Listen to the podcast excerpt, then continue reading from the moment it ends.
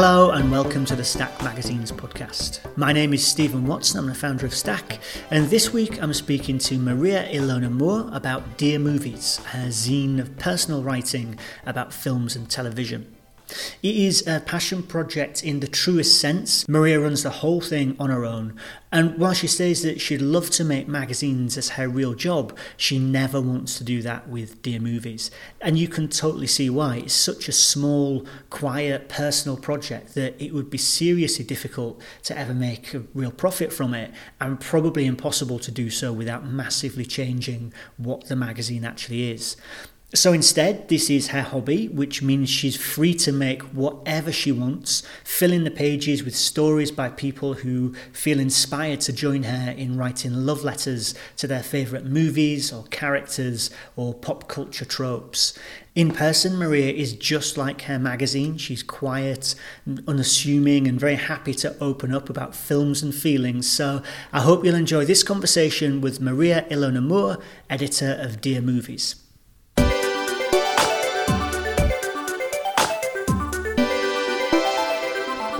Maria, thank you very much for coming over to Somerset House. Thanks for having me. So, you are the woman behind Dear Movies. Maybe you could tell us a little bit about what this magazine is and where the idea came from. Um, yep. So, Dear Movies is a it's a submission based print zine. Um, like my kind of tagline for it is it's about films and feelings. I think that sums it up quite well. Um, but essentially, it's um, a collection of write, personal writing about film and most recently television. Um, and so, kind of exploring the side that isn't just reviews or this film was good or bad. It's like, how did the film make you feel? and that is a very independent magazine trope. Like the, you know, the people who make these magazines like to think about how something makes you feel rather than like say the naked commercial imperative of like should you watch this or do this? Yeah and i think that's really um, what i felt was lacking. Like i had the idea to make a film zine. I'd wanted to do it for a while. Um, and but i just I, like film criticism as it sort of stands just has never really uh, like I don't know, sung to me. Um, I studied film at university and remember in a journalism unit getting sort of like told off for being a bit too too personal and starting sentences with and and but and stuff. So I was like, oh, it's not for me. Um, and and then I came to actually one of the stack events. Um, the like how to make a movie magazine and it was so interesting because I, there were so many magazines there and they were all completely different and at this point, I was like, I want to make a magazine. I want it to be about film, but I don't really know what my angle is. Um, and the thing that I kind of found on that evening was this was maybe my sort of unique take on the film magazine. A lot of them were kind of like there's like uh, Shelf Heroes is quite um, illustration design focused. Um, Femme Fatales is um, Filmme Fatale, sorry, is um, like feminist angle. There's like quite a few film zines that have a more serious criticism. Um, and I was just like, oh, maybe this is where I fit in with my feelings. that is, and, and what you've made is really warm and really, I think that you you embrace the zine format. I think in, in that way that there's a real feeling of the homemade to it rather than the professional. Um, I'm really glad that comes through. that's what I was going for, so that's really good to hear. Um, yeah, that's kind of always been my like aim with it was to make it feel a little bit. I wanted I wanted to feel like you're having a chat with a friend, so um, yeah, that DIY kind of a little bit unpolished also gives me like allows me to get away with things because I'm not a designer. um, uh, yeah, so it, I just wanted it to feel, and yeah, I love that you use the word warm. That's such a that's exactly what I want from it. So yeah. Good. Oh, very, very pleased to. I'm pleased to hear I've got it. The, so, I mean, that movies night we did was years ago. That, I mean, what more than two years ago or something. So, what, what have you been yeah. doing in the meantime? What, what's been the process with this? So, I think yeah, I can't remember exactly. It was a while ago. Um, and I'd been thinking about this for a lot longer before that, but just never had. It was like end of 2017. I'd been to the talk, I'd been sort of milling around the sort of zine scene, um, and things just fell into place. Um, like I had a little bit of money that I could put into it. I had a job that was not demanding at all, so I could use the rest of my time to kind of focus on it. And um, and yeah, so the first issue was done end of 2017, and I literally emailed some of my filmy friends and was like, please, could you write for this thing? um, I did get some other submissions from people I'd never heard of before. Uh, I think I got about eight for the first issue, and then had a really long break um, and did. Oh no, sorry. Yeah, second issue was beginning of last year, and then I had a really long break, and then just pu- published the third issue this year. Um, and so you started with that small group of your filmy friends, but I mean, you can see from looking at the magazine, it's grown out since then. So how, how has that happened? Is that you going to people that you want to write for you, or is it people coming to you because they've seen it? Um, I think it's a little bit of both. Um, so I, I've had um, there's two friends who have written for every issue. They're like my my core my core team, um, and but and there's a f- one writer who wrote something for issue two and three, but mostly it's new every time. I think because I do a theme every issue, it attracts different people. Um, I think my confidence just grew. What grew once I when I did the first one, I had no idea where I was going to go. Maybe it's just going to be something that I give to like like my friends and that's it. Um, but I just enjoyed making it so much and I enjoyed reading people's um, work. So I really wanted to carry on with it. Um, and so, yeah, my confidence grew. And then I was like, oh, I could do a little bit more here. And just practically as well, the first issue was black and white inside because of costs. Um, second issue, I felt a little bit more confident. Um, so I decided to go full colour, and that kind of opened up a whole sort of whole new world for me. uh, and it's really grown as well. The, so you started out, it was a staple bound magazine, then it was perfect bound. This third issue is perfect bound again, but a little bit thicker again. The, you can see a real progression there.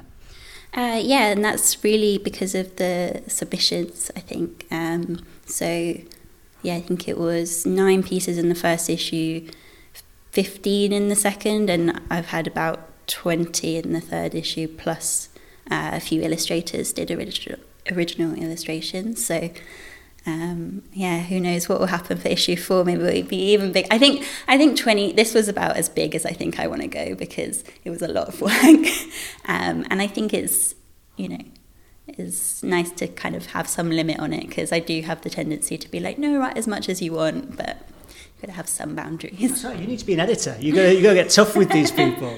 so the the, the general uh, format is essentially a series of, of love letters. So it could be a love letter to a character, or it could be to like a, a trope. Like the I really liked in the uh, the first issue uh, the the trope of like first kisses. What was it that made you want to use that as your way into this? Um, I think was the original idea I had. I wanted to do something. I think I wrote in my like notes app on my phone years and years ago, like collection of love letters to cinema. Um, but I just didn't know how to go about it, and I felt like I don't really want it to just be letter like le- letters. Although actually, I think every issue so far has had a letter, um, which is which is now I'm like okay, I want to keep that as a kind of sort of uh, trope of the zine, I guess. Um, but yeah, I just think I, I like, I don't know, I can talk about film for so long, and I'm always met with people who aren't sort of film fans like I am with these kind of glazed looks when I they ask me how a film is, and I'm like, well, launch into this whole thing. They were like, we just want to know if we should go see it. Yeah, yeah, yeah. Um, and I was like, there must be other people who want this kind of content where you're just talking about, like, oh, I love this film, and uh, this is what it means to me. Um, and I think that's, yeah, that's really how the love letters thing kind of uh, came why that was so important to me to focus on.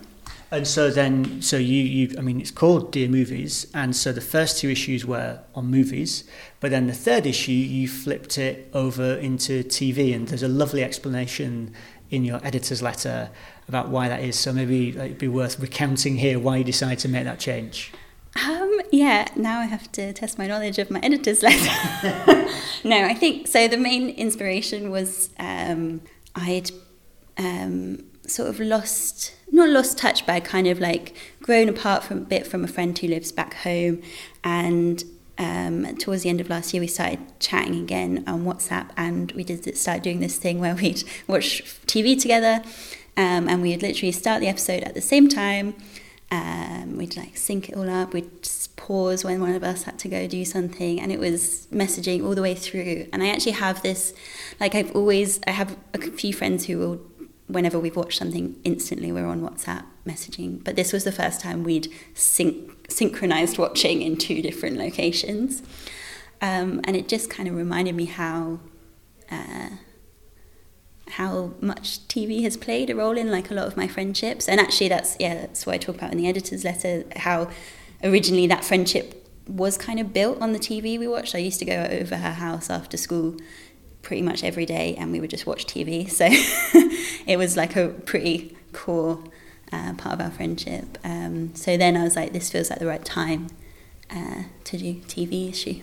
And I love that harking back to an analog TV time when everyone would watch the same thing at the same time. But like you, so you would deliberately set your watches so that to make sure you were watching episodes at the same time as each other. Yeah, exactly. Um, I hadn't really thought. I don't. I maybe I just thought that maybe I was thinking that subconsciously, but yeah, that is exactly what it is when you used to, everyone would, I don't know, like to go into school the next day and everyone had seen that episode. And now it's like you can just watch anything or, and you mostly watch series like, I don't know, in a weekend. um, it's not quite the same sort of communal aspect. And that was something that came through a lot of the pieces was the relationships with other people, who they watch TV with, uh, you know, what their sort of traditions around watching TV is. Um, so I think that all kind of relates together, tied everything, tied all the pieces quite nicely. One of the themes as well that I noticed coming out of um, out of the TV issue was the talking about uh, comfort and also this idea of craving and, and TV is somehow like a junk food. So that so you either settle down with it like you would a big tub of ice cream, or or you feel yourself just craving this thing. So how does that reflect your experience of watching TV? Um, so. I, I yeah, I think part of the other reason I wanted to do the telly issue was because I think it does have a lot of negative um, opinions attached to it. Um, I I really wanted to include. So there's a piece about Geordie Shore which I've never watched. It's, it's my favourite piece in the I, in the issue. Absolutely, yeah. I was so so pleased to include that, and I was re- and there's also a piece about Drag Race, and I really RuPaul's Drag Race. Um, I really wanted to. Um, include reality TV because I think that is such an important thing, but it's so often dismissed and like soaps or um, I just think TV isn't really taken seriously unless it's an HBO drama, and I just don't think that's fair because there's so much excellent TV. And also, just because something doesn't have high budget doesn't mean it doesn't have value. Um, with the binge watching side of things, uh, I think most of the pieces are sort of from a similar age group of writers, and so we're all very familiar with the binge watching. Um, the last piece in the issue actually talks about how uh, watching, being able to consume sort of mass amounts of um, TV taught the writer so much about uh, like things she wouldn't have had access to otherwise. Now, one of the problems with making a magazine is that it's going to cut into your binge watching time because they're really time consuming things to make. The, who is actually making this magazine? Is it just you or you and other people? It is just me. um, yep, I uh, do everything. Um, apart from yeah, obviously the submissions and um, some illustrators did some of the artwork, but basically I do everything. I design it, uh, decide what's going to go in, I edit all the pieces, I did have some help this time with editing. Um, one of the other writers, she's my really good friend, and so I sort of um, she offered to help out with some of the editing. And, and so, roughly, how long does it take you? to do that, to, to go through the whole process of, of starting from a theme to actually having the, the magazine in hand? Um, I think probably about a few months. So I announced, I think, the theme for the telly issue at the beginning of January, and it was finished the end of March.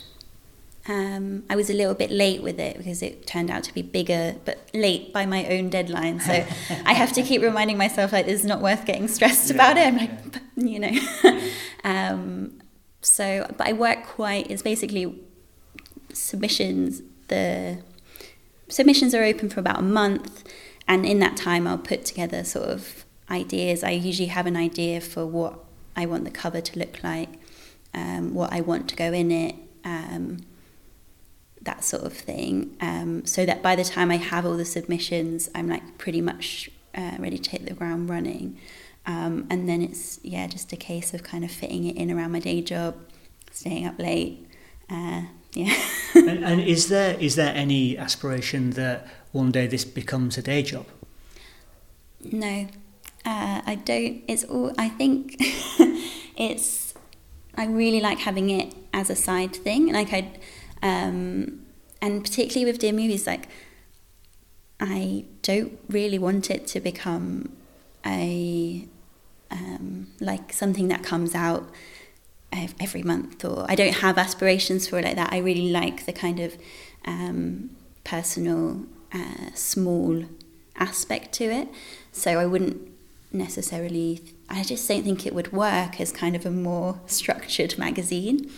Um, don't know if that makes sense, but I mean, in terms of making magazines and writing, would love that to be the day job. But uh, in terms of dear movies, this magazine, I don't think it really would work. Yeah. So if if there were anything then that you could do differently to make this into exactly the thing that you want it to be, what what would that be? Um, money. uh, it's expensive to print things, and I so fund it all myself um, and through the sales of the magazine. So I probably have lost money every issue, but I don't really, I kind of think of it, well, this is my hobby, like that's what I'm willing to do. Um, and I, I don't, most of the printing costs are covered by the sales mm-hmm. of um, mm-hmm. magazines. Um, but yeah, if I had more money, I would I think there's a lot of like fun design things I'd like to do. Like I'm not a designer, but I think um, I've got ideas for for interesting print things I want to play with that I think would work really well with the the sort of whole vibe of the magazine. Mm. And that's just something like for ish, the upcoming issue, I have this idea and I keep sort of, I've been emailing for quotes and then I'm like, oh no, actually, probably not this time. Because I don't, I also like, very like the least business minded person. I don't like charging people. I wish I could just give it away for free. Um, it's five pounds at the moment for an issue, and I'm quite keen for it not to go above that because I want it to be as accessible as it as possible. Um, so yeah, I think that's really the only thing that would make if I just sort of had an unlimited pot of money. Okay, that, that's not going to happen. I don't know anybody with unlimited pots of money. But in terms of in terms of then getting it to the point where you can do these other things, like so maybe like selling more copies. Uh, what, what, do you find at the moment works really well? Where, where, do you sell the most of your of your mags at the moment? Um, so I think. Um, what I'm trying to do, which I've only just had the confidence to do at issue three, is reaching out to people like yourself. Um, zine libraries, I found that I've uh, sort of donated uh, copies of each issue to zine libraries. I think Edinburgh Zine Library put it on their Instagram and I got like some orders from that. So that felt really like, oh, this is exciting, a little flurry. um, but it's all like I do, I have an Instagram account that I kind of try and um, promote it on, but I'm not great at the promotion side. So yeah, that's something I'm trying to work on at the moment. Trouble is, there's only so many hours in the day. Yeah. If you're if you're trying to watch TV and make a magazine, it's hard to promote the thing as well. And so, the, do you actually also go to like zine fairs as well? Um, I haven't yet. I have wanted to, but again, it's time and money. Um, because I work nine till five, so it's like maybe taking a day off or something. Um, I did come to, there was a zine event last year at Somerset House, and um, I came by and sort of um, left a few copies at the drop um, communal desk, but I haven't yet done a stand. But that's something I'd like to do. Yeah, no, you should you should totally do that. I could see I could see it going really really well, especially because it's so personal. People being able to meet you, the person behind this this passion project. Are you able to, or do you want to talk yet about issue four?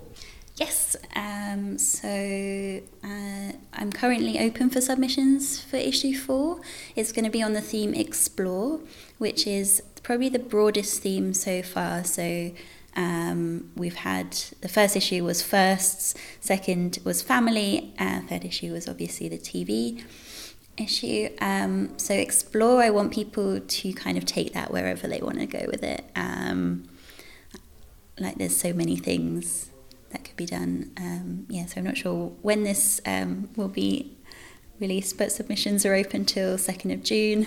Um, yeah, and then I'm hoping to have it finished sort of uh, July, August time. And so, where can people find out more information about that and how to contact you? Um, so, I think Instagram is definitely my strongest social media thing. I really don't like Twitter. So, Dear Movies Zine on Instagram. Um, and then the website is dearmovies.co.uk, so you can find all the information. Okay, excellent. Well, thank you very much for coming over and talking, uh, and good luck with that fourth issue. Great, thank you.